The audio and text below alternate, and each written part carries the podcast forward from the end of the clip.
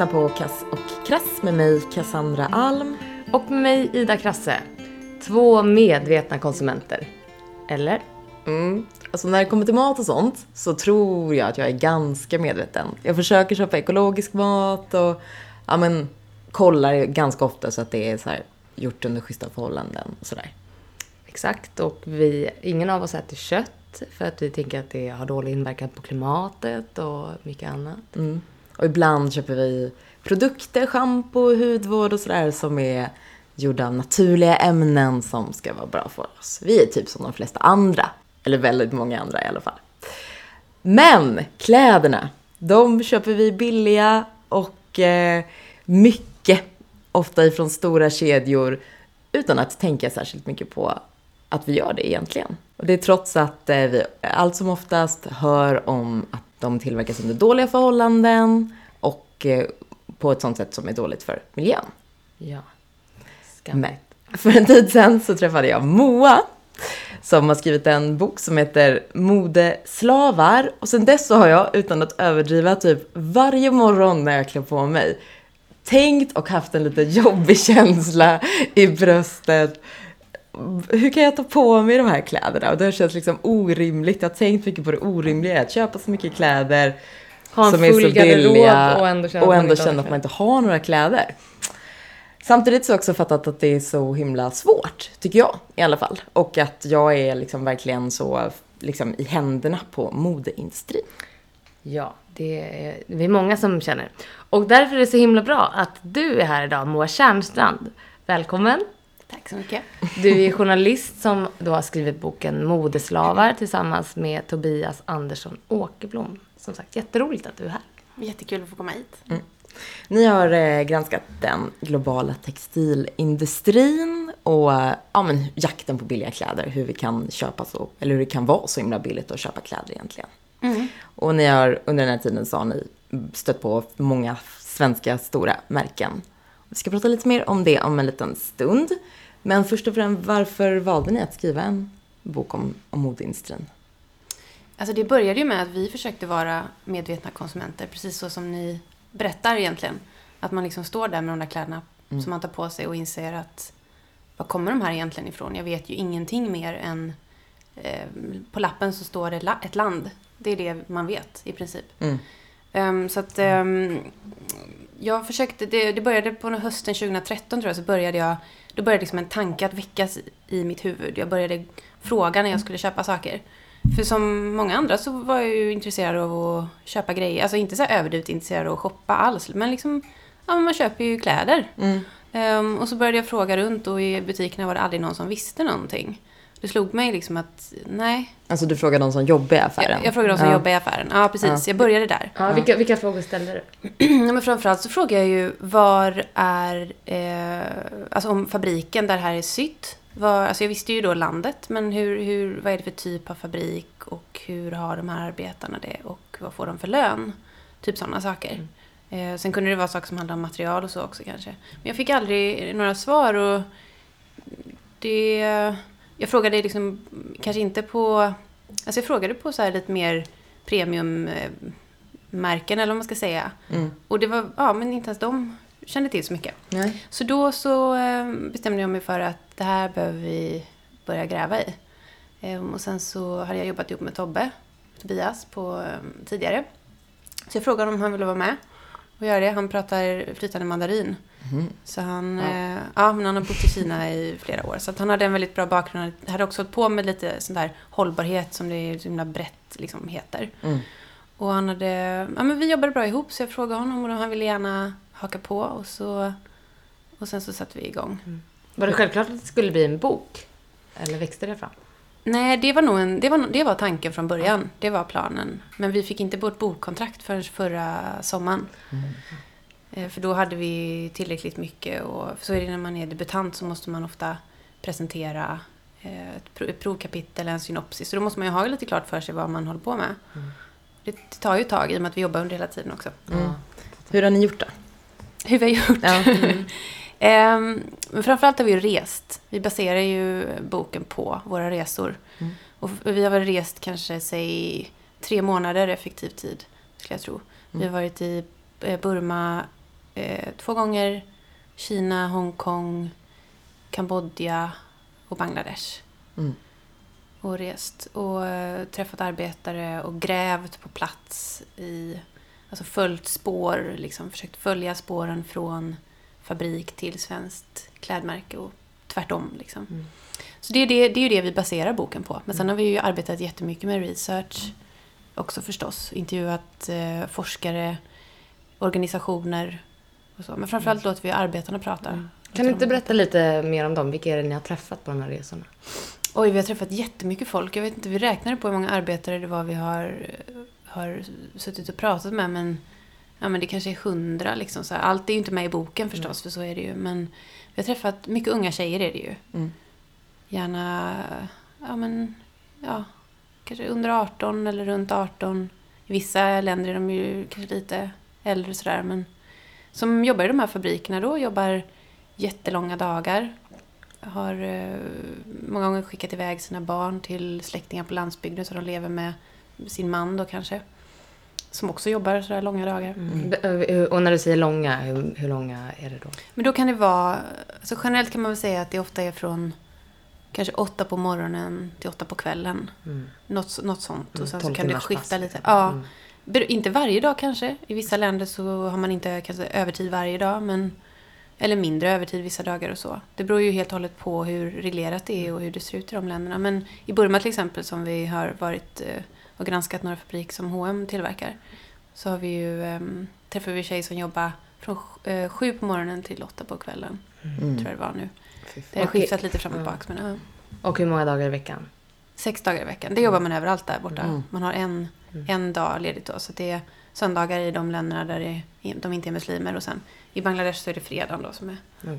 Mm. eller ska vara ledig. Den är inte alltid det. En tjej som, som vi träffade, träffade i just Burma. Som eh, gjorde väldigt stort intryck på både mig och Tobias.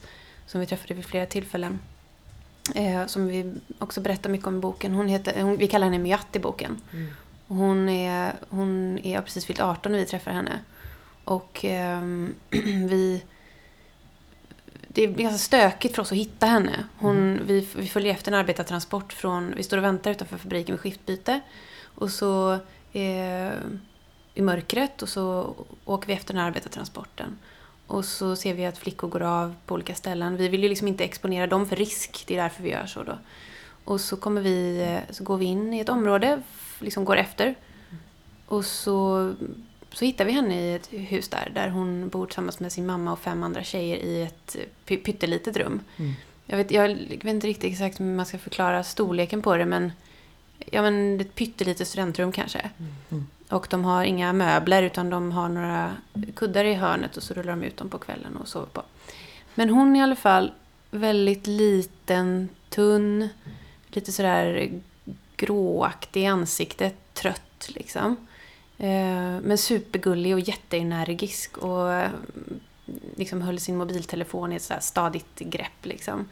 Och så, eh, så vi började, vi, började vi prata med henne och jag kände direkt att hon var en sån här tjej som faktiskt mitt i allt det där, mitt i det utnyttjandet som de är i, så visste hon att det var inte rätt. Mm. Hon, hon, hon kunde känna det. Hon kunde känna det med, det med sin magkänsla. Och i ett land som Burma är det ganska mäktigt på något sätt. För det har varit en militärdiktatur i 50 år. Folk vet inte ens vad fackförbund är till exempel. Det, är väl, ja, det är svårt för oss att relatera till. Mm. Men hon, eh, så hon ringde upp sin kompis och, och så berättade vår tolk då att det hon sa i telefon var sådär Du måste komma hit nu. Det är viktigt. Det är viktigt att vi berättar det här. Kom hit nu liksom. Så kom, så kom hennes kompis dit. Så det, ja, men, och sen så kom vi tillbaka till henne då på söndagen. Hon hade sin lediga dag och då hade hon på sig eh, så röda pyjamasbyxor med några tecknade fi- figurer. Och så satt hon där. Och hon, hon ville liksom sitta väldigt nära mig. Och det hände vid många tillfällen. Eh, för att, att, att vara så här ljushyad är väldigt kr- kreddigt där. De vill ta bilder på en. Alltså jag vet inte, det, är- det är lite märkligt men, men eh, de tycker ju det är spännande och väldigt märkligt liksom. Mm. Och plus att jag är tjej och Tobias är en ganska stor man. Så honom var de lite så här, mm, rädd för. Men, men de skulle sitta nära och det är också på något sätt det är drabbande liksom. Ja. Att de... Eh, med barn. Mm, så känns det. kontaktsökande liksom. Ja, Mm. men liksom de känns som kids. Mm. Ehm, Precis som t-shirt hela Och hur länge hade hon eh, jobbat? Hon hade jobbat sen hon var... Sen hon... Hon hade precis fyllt 16 tror jag när hon började. Mm.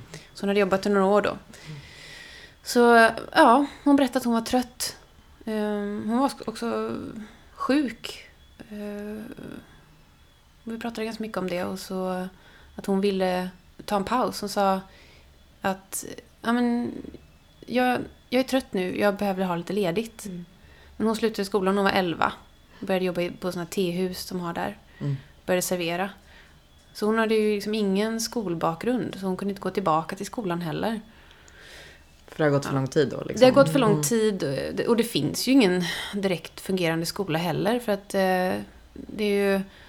Ja, det, det finns ju ofta ett system med liksom skattelättnader för, för företagen som tillverkar i de här länderna och så vidare. och så vidare Som gör att de kanske inte är med och finansierar det offentliga systemet och så. Det är ju en parallell fråga men det just har ju det. med saken Mm, att göra på något sätt. Ehm, ja, så. Men hur uttryckte hon, alltså, hur uttryckte hon sig om sitt liv eller om fabrikerna? all- Eh, Ja, men hon, hon berättade att, de, alltså att hon tyckte att de jobbade för mycket. Hon förstod ju det också. Hon förstod att, eh, att när kontrollanter kom så, så det var felaktigt att skicka hem folk som såg unga ut och att lära upp olika arbetare vad de skulle säga och sådär. Och de hade försökt protestera mot de här långa arbetsdagarna. För det- då var det så att under en vecka hade de jobbat från sju på morgonen till tio på kvällen. Och de fick inte välja om de ville jobba så länge heller. För det, lagarna säger ju att den här övertiden då ska vara frivillig. Mm. Men det var den inte och då försökte de eh, protestera mot det. Men då, eh, ja, men då blev de hotade med att de i princip, ja, men att de skulle bli av med jobbet och det var... Ja, men det gick inte för dem att protestera helt enkelt. Utan de fick bara snällt eh, fortsätta jobba. Mm. Så, ja, så berättade hon att hur de jobbar. Att cheferna är ganska hårda. Det, det är tufft liksom, klimat, verkligen. Mm. Men eh, har ni någon, eller vet du hur det har gått för henne nu? Ja, vi har kontakt med de här tjejerna via våra, våra mm, de som hjälpte oss i Burma. Mm. Så, men det är svårt att få tag på dem ofta. Men, eh, men vi vet lite grann hur de har det. Fick hon någon paus? Ja, hon fick faktiskt en liten paus. Men, eh, men sen... Ja, hon fortsätter jobba liksom. Mm. Mm. Får en jobba under 18 år i många av de här länderna? Ja, alltså ILO som är FNs eh, arbetsorganisation, de har gjort riktlinjer som liksom gäller för Mm. hela världen, även i Sverige. Alla länder liksom som har ratificerat de här eh, riktlinjerna. Mm. Och de säger att man får börja jobba från 15 år. Men det är 14 år som gäller i vissa utvecklingsländer som är väldigt lång, som liksom ligger långt efter. Så. Burma till exempel, det kan ju vara ett sånt land då. Där, där man... Eh, där skolsystemet är så här väldigt svårt eftersatt. Man, eh, det, man går ändå inte i skolan när man är i den åldern kanske. Eller väldigt många gör inte det för det finns inte skolor. Man slutar tidigt och sådär. Så att ja, det får man. Men det finns ju regler som säger hur mycket man får jobba. Och det, och det är där den, liksom den lokala lagstiftningen kliver in och reglerar. Mm. Och till exempel i Burma då så, så sa lagen att eh, var du 14, 15, eh, 16, då ska du, får du bara jobba fyra timmar per dag och bara med läkarintyg. Och så kan det vara olika varianter av det. Och jag gissar att vi i Sverige också har någon sån Mm. eh, liksom reglering som, som reglerar där då. Men eh, den lokala lagstiftningen är liksom baserad på ILOs regler. Så att det är så som det fungerar i världen. mm. Eh, Och du, ja, ni beskriver ju i boken också att de tar sig runt de där reglerna också på vissa sätt. Ja, absolut. Det är ju det, är det som är det är det som är den stora problematiken någonstans. Att eh, visst, det finns regler. Det gör det ju. Det finns ju lagar. Mm. Men problemet är ju att många gånger att de inte följs. Mm. Du har ju berättat lite nu samtidigt oj, hur det är på fabrikerna. Mm. Men eh, kan du inte berätta lite mer? Hur är det till exempel med säkerhet på fabrikerna? Ehm, ja, det är lite olika i olika länder. Men säkerheten är ju framförallt ett problem i Bangladesh. Mhm. Det var ju några år sedan som det var ett stort eh, hus med fabriker i som rasade. Mm. Och den problematiken där byggde på att huset var inte konstruerat för fabriker. Eh, utan det var konstruerat för andra verksamheter som inte är så tunga liksom. För de har ju så tunga symaskiner och allt sånt. Så hade de dessutom satt en, en väldigt eh, stor vattencistern på taket.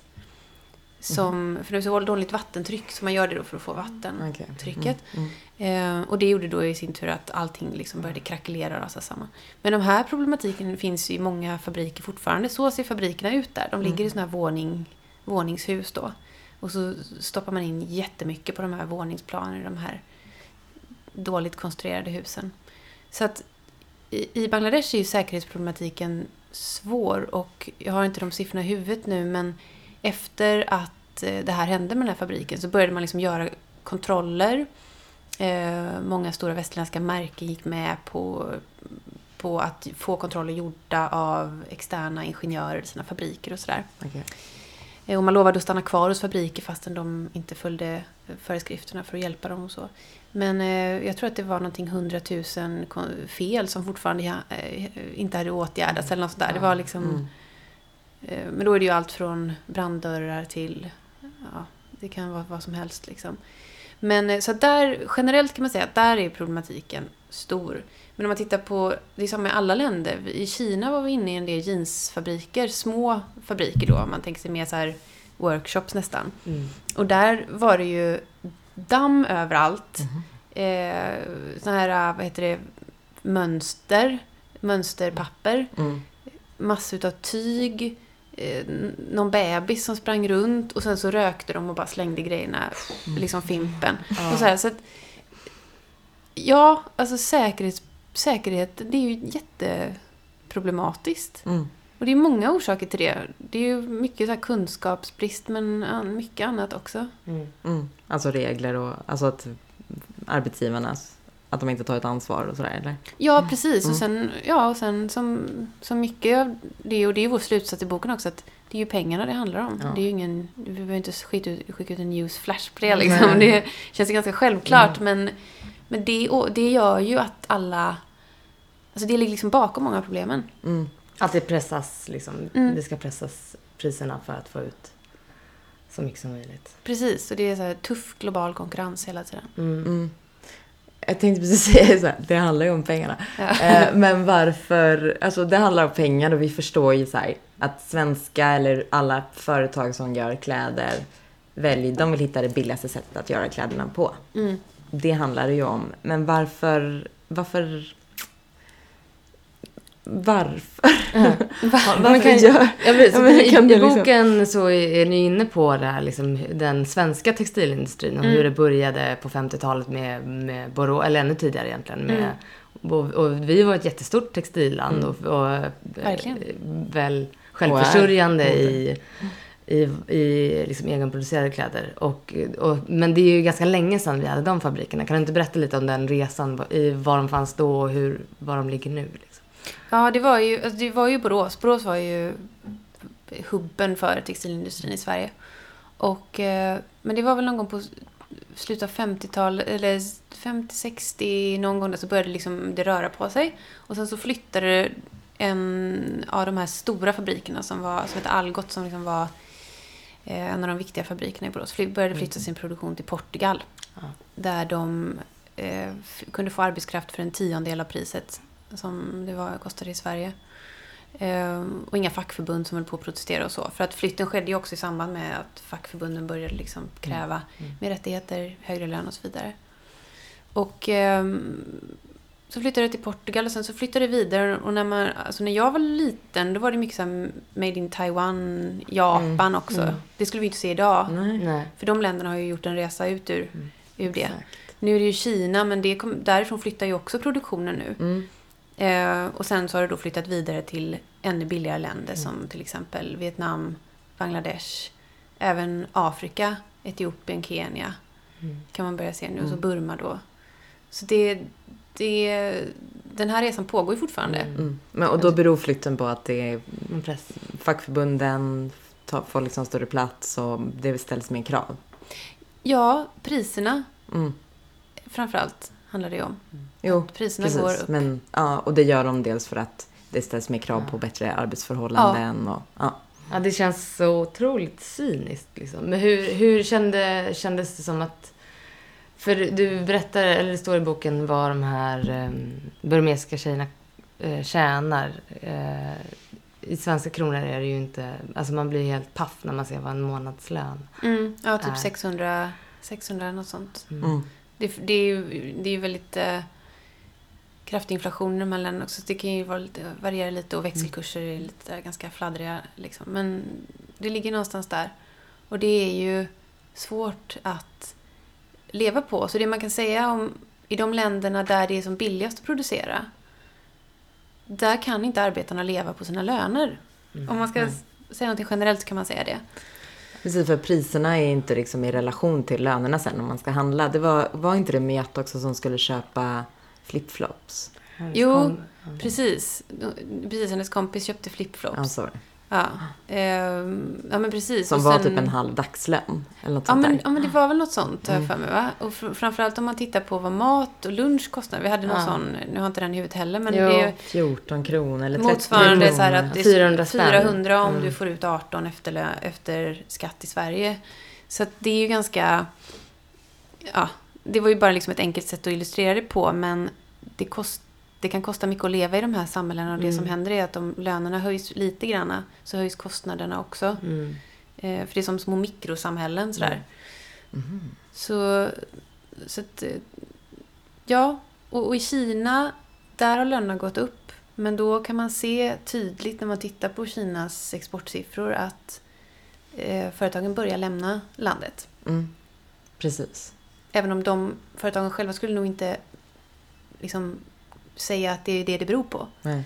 Men det är, man kan misstänka att det är det det beror på. Mm.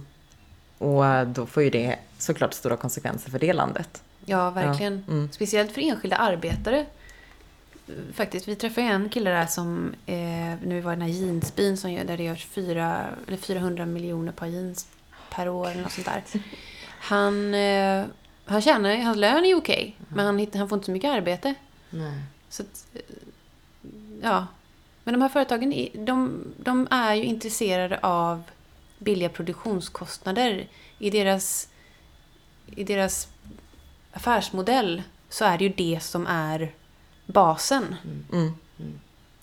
Jag tänker, för det, i något av eh, kapitlen så är det också, så, gör, eller så får man liksom en jämförelse eller liknelse med hur det såg ut i Sverige då för, ja men, eh, inte så många år sedan, men nästan 50-60 år sedan. När en av arbetarna på de här tex, textilfabrikerna eh, går och spanar in en eh, vinterjacka som då kostar 350 kronor, svenska kronor. I, och att det motsvarar, vad var det, det var 100 tim, timlöner för den eh, kvinnan. Har jag för mig att det var. Mm.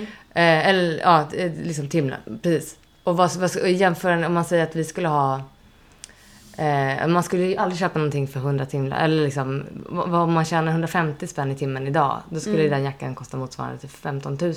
Mm. Eh, det, jag tänker också hur det, hur det har... Hur kan då en... en och jag bara, vad kostar en dyr vinterjacka nu? I, idag kanske det är så här... Oj, 3000 spänn, ska jag verkligen köpa en, en jacka Mm. för det? Hur? Alltså, hur kan, hur kan vi... Eh, ha, hur kan den här liksom, prispressen eh, ha kunnat få pågå, skulle du? Eller vad, vad skulle du säga kring det? Ehm, ja men alltså det handlar väl om att konsumenterna efterfrågar det. Mm. Någonstans. Vi vill ju köpa billiga grejer. Det är väl det det handlar om. Men sen handlar det också om sättet som vi klär oss på. Det är ju väldigt annorlunda idag jämfört med då. då det som du refererade till där var ju, ja men var det 50-talet Ja, eller något 50. sånt tror jag. Och då hade man ju några finkläder och några vardagskläder. Och de var bra kvalitet, gick de sönder så lagade man dem. Eh, de var av en eh, design som funkar i längden. och så. Så att, men det har att göra med liksom hur, att idag så går ju modet mycket snabbare. Mm. Därför vill vi köpa nya saker hela tiden. Och eh, det är ju det är ju också så som, man, som de här företagen vill ha det förstås. För det är ju också, återigen, det ingår i deras affärsmodell. Så det är väl svaret i sådana fall att eh, vi som konsumenter driver på det, företagen driver på det. Mm. En olycklig, eller vad heter det, ond cirkel på ett sätt. Eller lycklig, beroende på vem man är. Ja, men sen har det väl att göra också med hur alltså man behöver ju inte handla på det sättet heller. Det finns ju ingen naturlag som säger det. Nej. Utan det är klart att man kan handla, köra lite mer 50-tals stil när man handlar. Eller så. Precis, att han har några bra saker istället. Mm. Ja. Ja, men det, blir, det finns ju som en, ett, eh, men som vi sa lite i början, att en har en full garderob men känns ändå som man inte har något att ha på sig. Mm. Att eh, det är så eh, liksom känslostyrt Mm. med kläder. Att en, jag kan verkligen vara att en dålig, en dag när jag känner mig dålig och ful och tjock. Nej, jag måste gå och köpa några nya kläder. Mm. Att det blir liksom, det blir så mycket mer än bara att jag har någonting på kroppen som känns bra liksom.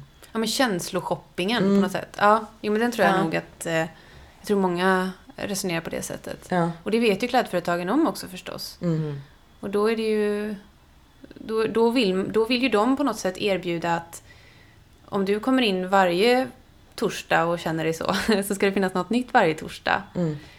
För att du inte ska känna, oj, här hänger det exakt samma grej som förra torsdagen. Nej, precis. Och som du berättade för mig när jag träffade dig förra gången. Att eh, något företag hade så här partykläderna som kommer direkt till din dörr eller något sånt där. Ja, ja, det är Gina Tricot. Ja. De har ju någon reklam på eh, Instagram där det är sådär har du ingen, eh, har du ingen party-outfit till ikväll? Beställ nu så kör vi hem dig inom tre timmar var du än bor i Stockholm. Ja, det var så jättebilligt. Ja, Bara ja här men verkligen. Jätte, också. Ja. jätte billiga kläder Ja. säljer de ju. Men då ska man säga, och det tycker jag ändå är någonstans intressant. Det- är någonting som har kommit liksom efter att boken, efter att vi har skrivit boken, men det går jättedåligt för dem. Mm. Ekonomiskt. Verkligen. Sen vad det beror på, det, det kan man ju spekulera kring liksom. Just dem eller flera kedjor? Just dem. Ja, Ja, flera andra Ja, också förstås. Men, men just dem. Och, och de kör ju ända in i kaklet med eh, det här att marknadsföra på det sättet. Mm. Ehm, Precis, marknadsföra att det är billigt. Superbilligt. precis, att det är billigt, det är lättillgängligt, det går snabbt. Ja. Ja. Men Och- nu går det och- dåligt för dem. Jag vet inte, det är svårt att säga vad som är resultatet. Mm. Är det ett resultat av det eller är det något annat beror på och så vidare. Men det är intressant tycker jag ändå, för det, det kanske kan visa på något slags skifte ändå. Mm. Känns som det också kan vara en del i det här att vi ändå vill liksom. Mm. Alltså vi människor som handlar. Att, eh, ja, men som jag sa innan, att så här, med mat och sånt så vi vill vara medvetna konsumenter och bla Ja. bla bla bla. Mm. Och att eh, om ett företag då liksom så öppet visar att det här är bara billig skit. Nej men liksom slit och släng. släng den köp, efter. ja, precis. Släng och köp only. Det rådet fick jag faktiskt en gång när jag skulle handla på jag bodde i Spanien förut och handlade på Primark, eller vad heter det? Mm. Och så var det en som sa, så jag behövde typ ett par tofflor. Bara, De har skitbilliga tofflor, du kan köpa dem och så kan du slänga dem när de är lite smutsiga och gå och köpa nya. Men visst bara, hör man liksom olika varianter av det rådet ganska ofta Mm. faktiskt? Ja, Mm. ja, det gör man nog. Verkligen. Bara köpa en ny. Ja. Ja. ja, det är ju faktiskt helt sjukt.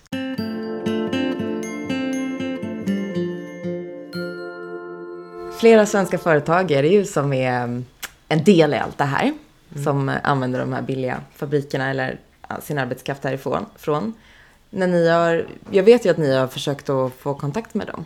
Men vad säger de själva om situationen? Det är lite olika hur mycket de är villiga att prata faktiskt. Och, och det var lättare för, för oss att få dem att prata i början av den här processen. För då, då var inte vi lika kunniga och kunde inte ställa de här riktigt krångliga följdfrågorna och jobbiga grejerna.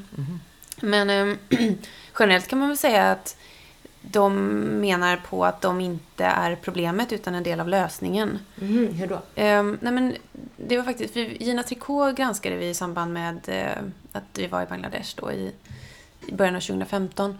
Och då, när vi gjorde intervju med dem när vi kom hem och ställde dem till svars för det här vi hade hittat, så sa de just det, nej men vi är inte en del av eh, problemet, vi är en del av lösningen.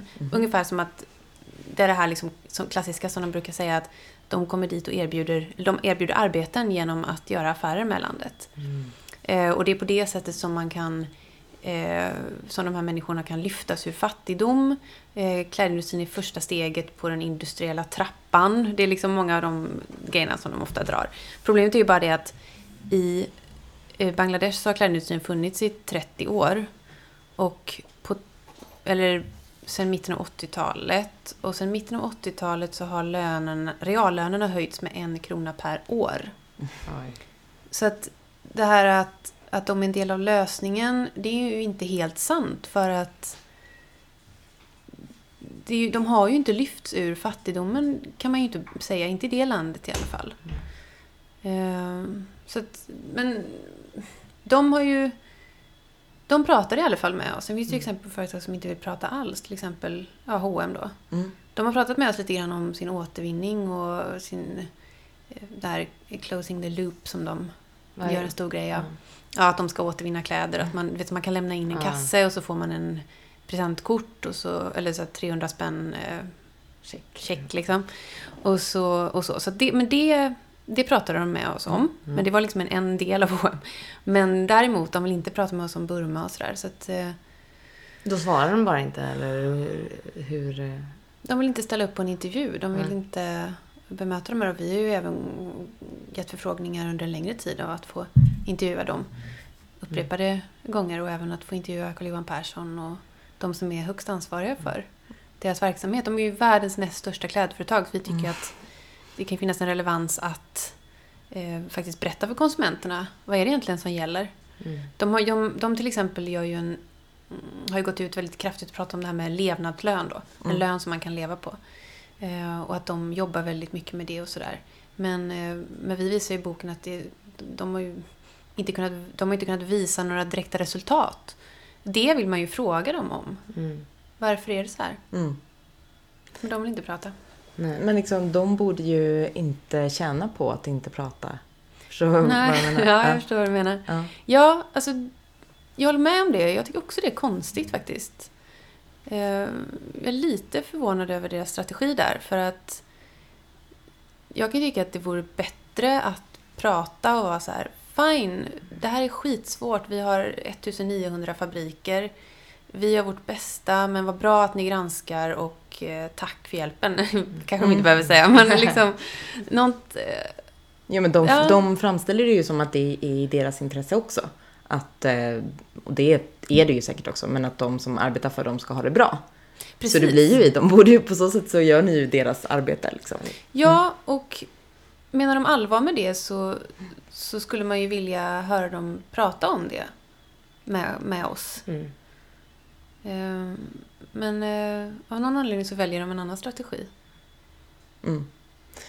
Den här, bara lite kort, den här återvinningskampanjen, är det, är det bra? Hjälper det? Nej, ja, det beror väl på vad man tycker om vad hjälper det. Men, Mm. men vi, vi eh, utgick från en eh, reklamfilm som de gjorde som handlar om att då stänga kretsloppet. Eh, Och så tittade vi just på hur mycket av deras kläder de samlar in som blir återvinns till nya kläder. För det är det någonstans som är andemeningen i den här eh, marknadsföringen. Mm. Och det var ju nästan noll, noll i princip. Så det är inte så mycket av ett kretslopp. Man köper Nej. nya kläder som inte blir kläder igen. Precis. En del av det blir eh, isolering i bilar och eh, att det, liksom mals ner på något sätt och används eh, som textilstoppning här och där. Mm. Eh, och, och mycket går ju till second hand eh, försäljning också. Så det är ju bra. Mm. Men det är inte så att man stänger något kretslopp på det sättet. För när de, när de kläderna har använts färdigt av den som har köpt dem. Alltså, precis. Mm. det är ju inte... det- Men jag förstår ju att man vill prata om det här kretsloppet. För det är ju det som kommer... Vi kommer bli tvungna att jobba med sen på något sätt. Det är intressant också hur, eh, ur ett personligt perspektiv också, det var jag lite inne på innan, men hur glömsk man är också. För jag, jag minns själv så här när, det är för några år sedan, det kanske är tio år sedan, när, men när det började bli väldigt inne med organic, alltså organic cotton. Då, Mm. då, då var jag liksom, nu ska jag bara köpa kläder är organic cotton. Och så, så, så går man in för någonting. Mm. Och sen så, så helt plötsligt, så, så några år senare, så står man där fortfarande igen och, och bara köper nya plagg och nya plagg. Alltså hur... Eh, så därför känns det så viktigt att vi pratar om det här idag. Men eh, ser du någon, liksom, någon ljusning i, i det här systemet? Ja, vi får ju den frågan lite då och då. Det är jättesvårt att svara på tycker jag. När man reser runt i de här länderna så känns det inte så. Ehm, Men samtidigt, det är ju en så himla komplex fråga också. För de här människorna behöver ju de här jobben. Det är ju det.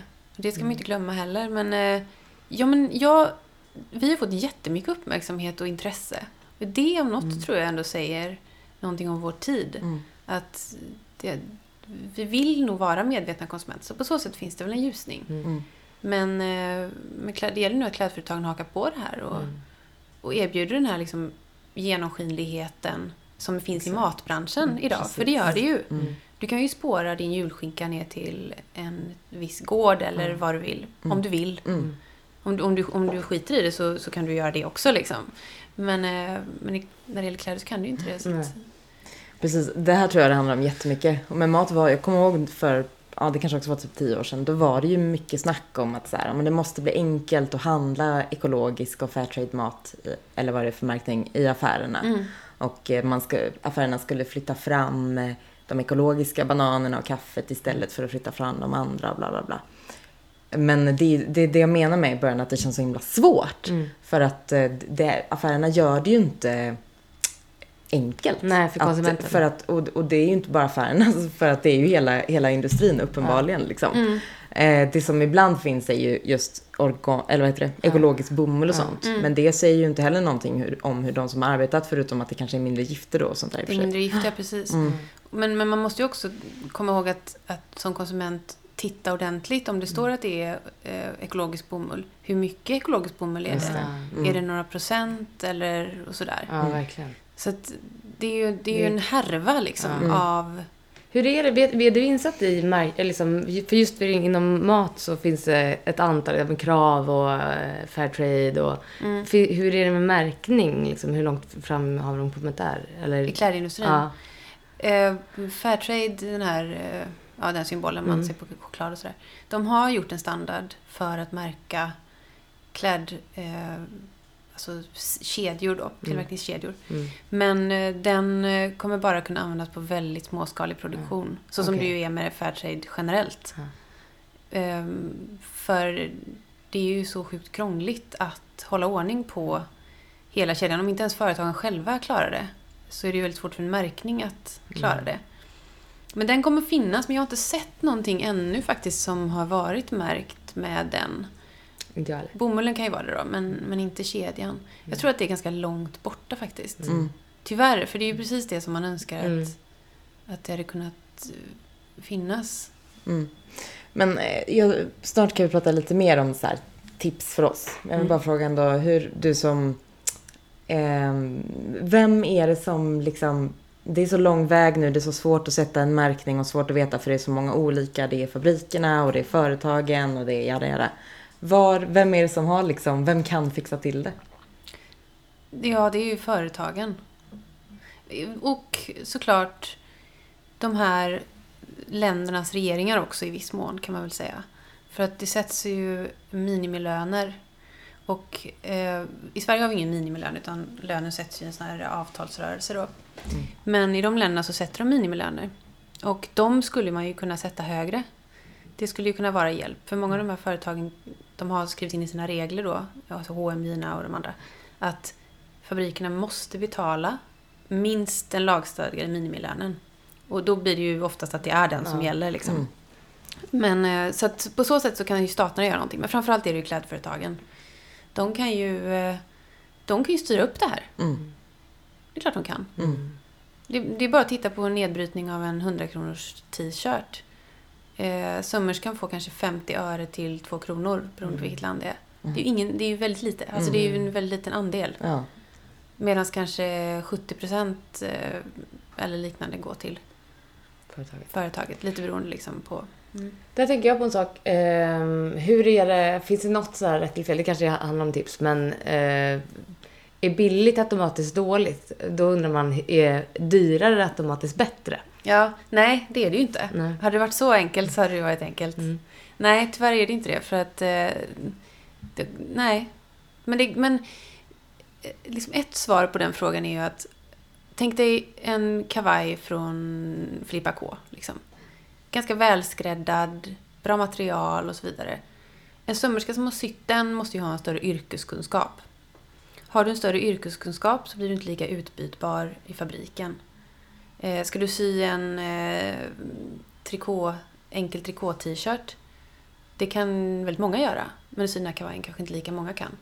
Så att på så sätt så kan man väl säga att det finns ju en chans att det skulle kunna vara bättre. Mm. Att den här personen skulle kunna ställa högre krav och säga vad gäller sin lön eller facklig organisering och sådär. Så det finns, det finns ju en koppling mellan det. Men den är inte rent automatiskt eller tekniskt. Nej, Nej. tyvärr. Darn. Men, men eh, kan... Men, men, är det, ja, men är det väldigt, väldigt billigt, då är det inte bra. Så kan man ju säga ändå. Mm. Men eh, nu när jag då har börjat tänka så mycket mer på det här än vad jag gjort förut, så då kollar jag hela tiden på lapparna liksom. Och av dyrare kläder, då kan det ju också vara Kina och sådana Ja, länder. Ehm, men ganska många är gjorda i Portugal. Ja. Vad, vad är, Portugal ett, eh, Det är ändå Europa och EU. ja, alltså Portugal är lite Europas låglöneland, är ett av dem. Mm. Eh, Det, ja, det är många som tillverkar där faktiskt. Jag vet inte faktiskt exakt varför. Men eh, jag tror att det är väl en kombination av relativt bra prisbild och kunskap. Mm. För om man tittar på vilka som tillverkar det så är det ju oftast de här märkena som kanske har lite mera välskräddade saker eller sådär. Mm. Ja, precis. Eh, Men många av dem har ju jobbat med de här fabrikerna som de har i Portugal väldigt länge. Mm. Man har liksom inte flyttat runt utan man har haft de samarbetspartnersen under en lång tid. Mm. Och det är ju också... Det kanske man kan på ett annat sätt där. Jag, jag, vet, jag, kan, liksom inte, jag kan inte den delen av tillverkningen så himla bra. För att vi... Det liksom går inte att prata med företagen om det. Nej. Nej, men man kan inte automatiskt tänka heller, ja men Made in Portugal, då är den bra. Det kan man inte automatiskt tänka. Om det är Nej. Made in Sweden, då är det förhoppningsvis bra. Eller? ja. Nej, nej, Nej. nej, man kan faktiskt inte det. Nej. Eh, sen är det klart, det är ju EU, det finns ju lagstiftning och sådär. Men eh, jag vet inte exakt hur det ser ut i Portugal faktiskt. Nej. Men eh, vi har ju redan kommit igång så mycket på det här nu. Men vad ska vi göra då? Ska vi bara skita i att köpa kläder från Bangladesh och Burma och sånt? Nej, ja, ja, jag vet inte. Det är Nej. svårt att säga. Som sagt, de här kvinnorna som det ofta är, de behöver ju de här jobben. De har ju oftast inte så mycket annat att välja på kanske. De kommer från landsbygden och är fattiga och hela deras familjer kan ju vara beroende av deras lilla lön. Mm. Och lågutbildade. Och lågutbildade och det finns ingen infrastruktur, skola eh, och sådär. Och eh, alternativt kanske är att de blir beroende av sina mäns pengar och sådär. Så att nej, alltså svaret är ju inte bojkott. Nej. Eh, men det, är ju, det där är en sjukt svår fråga. Det finns inget, det finns liksom inget givet svar på den. Nej. Att göra som du gjorde kanske. Ställa att liksom frågor. fråga. Jag tror det och det kan ju vara ganska tröttsamt att, att höra det svaret. Eh, sådär, men eh, ja, att höra av sig på olika sätt och ligga på. Jag, tror, jag kan tänka mig att utvecklingen som har skett i matbranschen har mycket berott på det. Mm. Precis, kundens mm, påverkan på något sätt. Ja. Efterfrågan. Jag tror det. Mm. Mm. Och det här också. Alltså att ni skriver en bok om det som får massa spridning och Fast det, å andra sidan så har vi ju sagt att vi har sett det så många gånger men vi bara tappar bort det. Mm. Ja. Men eh, ju mer, desto mer medvetna blir vi ju såklart och desto mer mm, kommer ju människor att börja liksom ställa krav på företagen för att man inte vill ha de där kläderna. Men, men det man kan göra i sådana fall är väl att man, att man försöker tänka kring sin konsumtion generellt. Mm. Och det kommer vi bli tvungna att göra oavsett. Mm. Även om vi gör det av etiska skäl eller av miljömässiga skäl. För att vi köper 13 kilo textilier per person och år och slänger 8. Och det är ju ganska abstrakta siffror men det är ju väldigt mycket. Mm. Och det kommer inte funka att hålla på så i längden. Nej. Så att, ehm, att man försöker att inte känsloshoppa kanske. Mm. Exakt. Utan planera sin shopping. Fundera väldigt länge på vad det är man behöver egentligen. Mm. Byta kläder med varandra och sådana saker. Ja, Mm. och också fundera över så här varför, alltså det beror på vad man, hur man, vad man är för person och så här, men för mig i alla fall, fundera så här, men varför Vill jag ha det här? köper jag? Men vem Ja. är det som får mig att vilja ha Ja. de här kläderna? Alltså det Mm. handlar ju också om att lyckas så här, ta makten över sig. Eller ta makt, sätta makten i sina egna Mm. händer liksom. Verkligen. Jag också Ja. så här, blir, det är väldigt roligt hur, man, hur drabbad, för vi har ju pratat om att vi ska göra det här historien med, med, eller, eh, inspelningen med dig i några veckor nu och det har också verkligen varit omvälvande för mig sådär att jag har tänkt på det jättemycket och, och vi har pratat om det här förut, du och jag Cassandra, så här att att du ibland har haft så här köpfria månader för Mm. att liksom sätta... Och det är, så, det är väldigt intressant. Jag har gjort det den här hösten också. Och det är väldigt intressant hur starkt det här liksom, impuls och ha-begäret är när en är i en butik och står med den där handväskan eller jeansen eller liksom, och bara känner så här Åh, ja vilken, vilken lyckad, glad och snygg och härlig och rolig person jag skulle bli om jag går ut med den här väskan och så här. Och sen så bara, ah, så, och sen hade jag köpstopp så bara, nej okej jag får inte köpa den nu. Jag lämnar den här och sen så tänker jag om jag, om en vecka när mitt köpstopp är slut så kan jag gå och köpa den.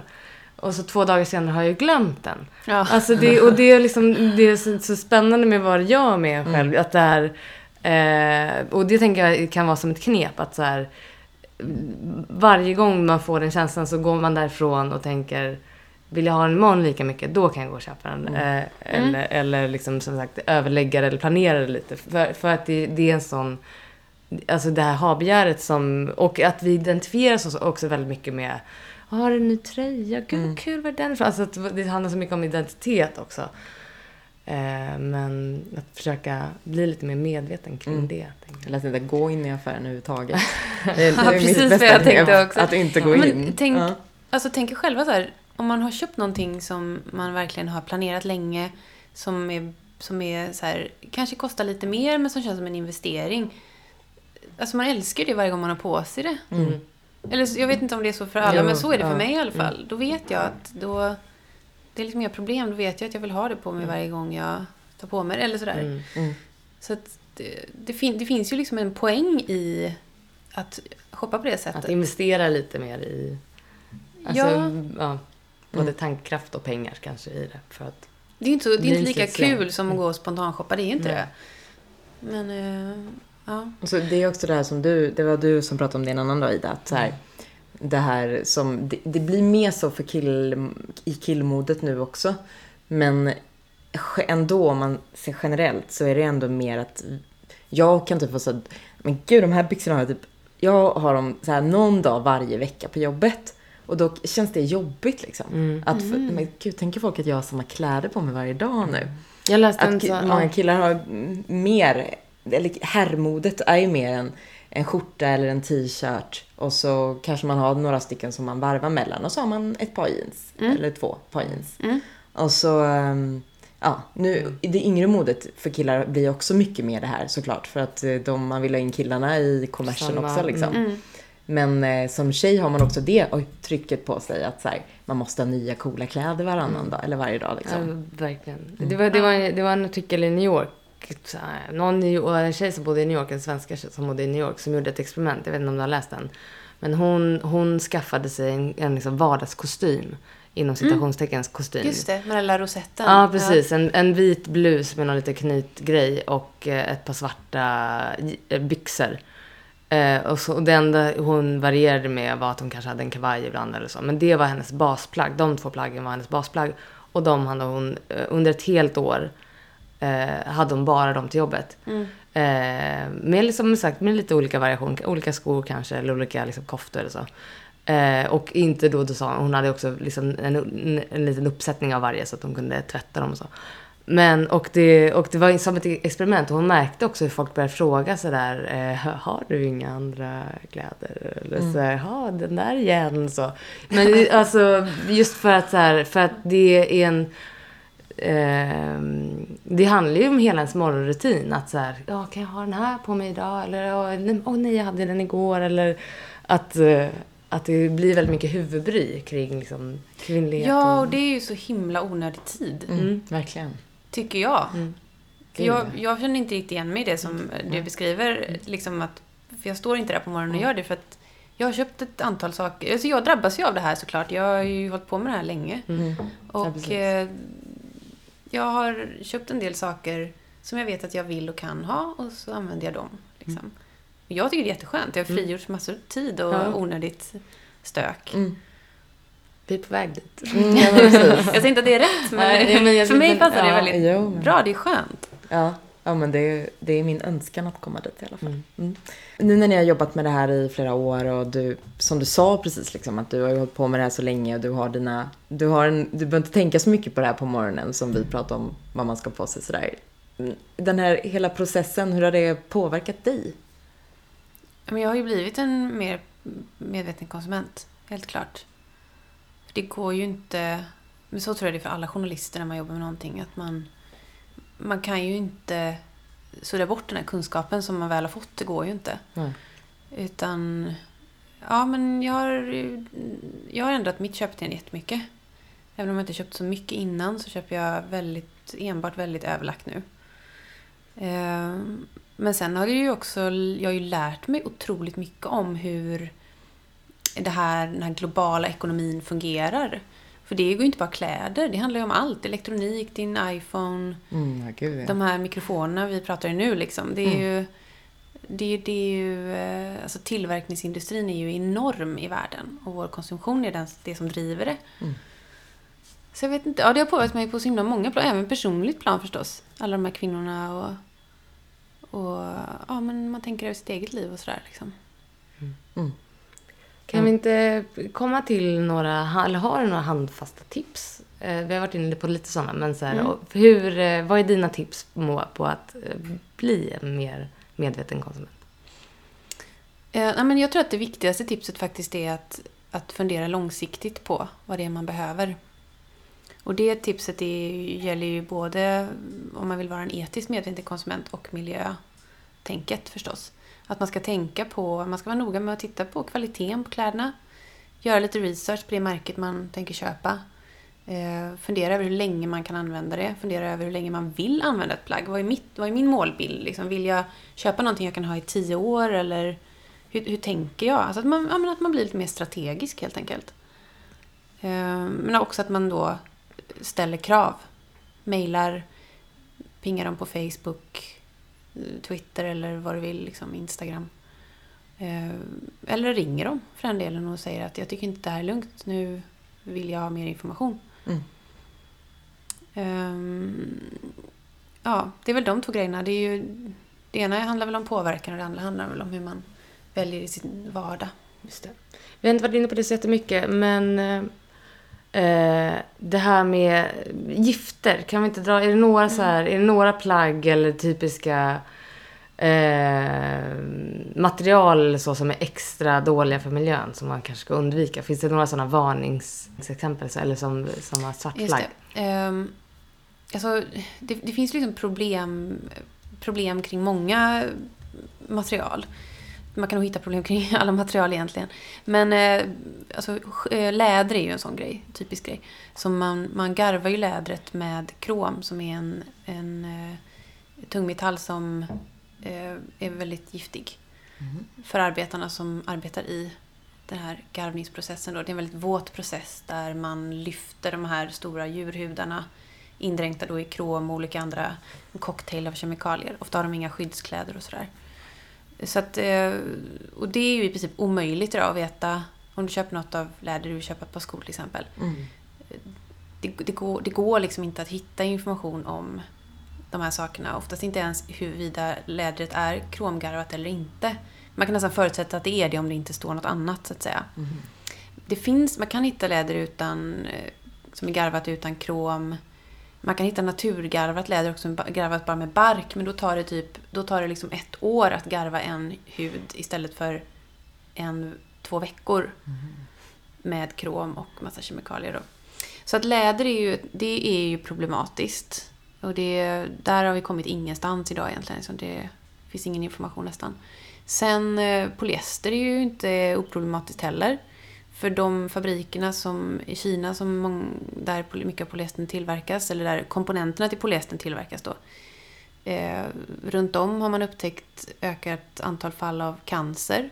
Det har bildats eh, vad som då i kinesisk media kallas för cancerbyar. Eller internationell media, men kinesisk media eller kinesiska myndigheter, de har också erkänt liksom att ja, det här är ju, här är det väldigt mycket cancer i de här byarna. Eh, både barn och vuxna liksom, som påverkas av de här kemikalierna. Det är ju, ja, men det är ju så oljebaserat som man använder då. Ehm, ja, jag menar bomullen liksom. Där är det ju kids som plockar bomull i Uzbekistan istället för att gå i skolan. De blir så uttvingade på fälten. Alltså det finns ju problem med allt undergångsfeeling Ja, nu liksom. Men, Får gå nakna. Ja. Mm. men, eh, men, men man ska hålla utkik efter nya, eh, nya material. Sådana som eh, är tillverkade som kanske är baserade på cellulosa, alltså trä eller... Mm. Det finns ju... Det sker jättemycket innovation Mm. inom den här, det här segmentet nu. Mm. Det kommer säkert hända jättemycket. Och det är i regel eh, bättre, skulle du säga? De Ja. material. Det, det tror jag nog eftersom att man har ju tittat på alla de här aspekterna när man Mm. har arbetat fram de här olika materialen. Eh, Men det, man, det måste man kunna fråga också. Oftast kan de mer om de här miljöaspekterna som jobbar i butikerna.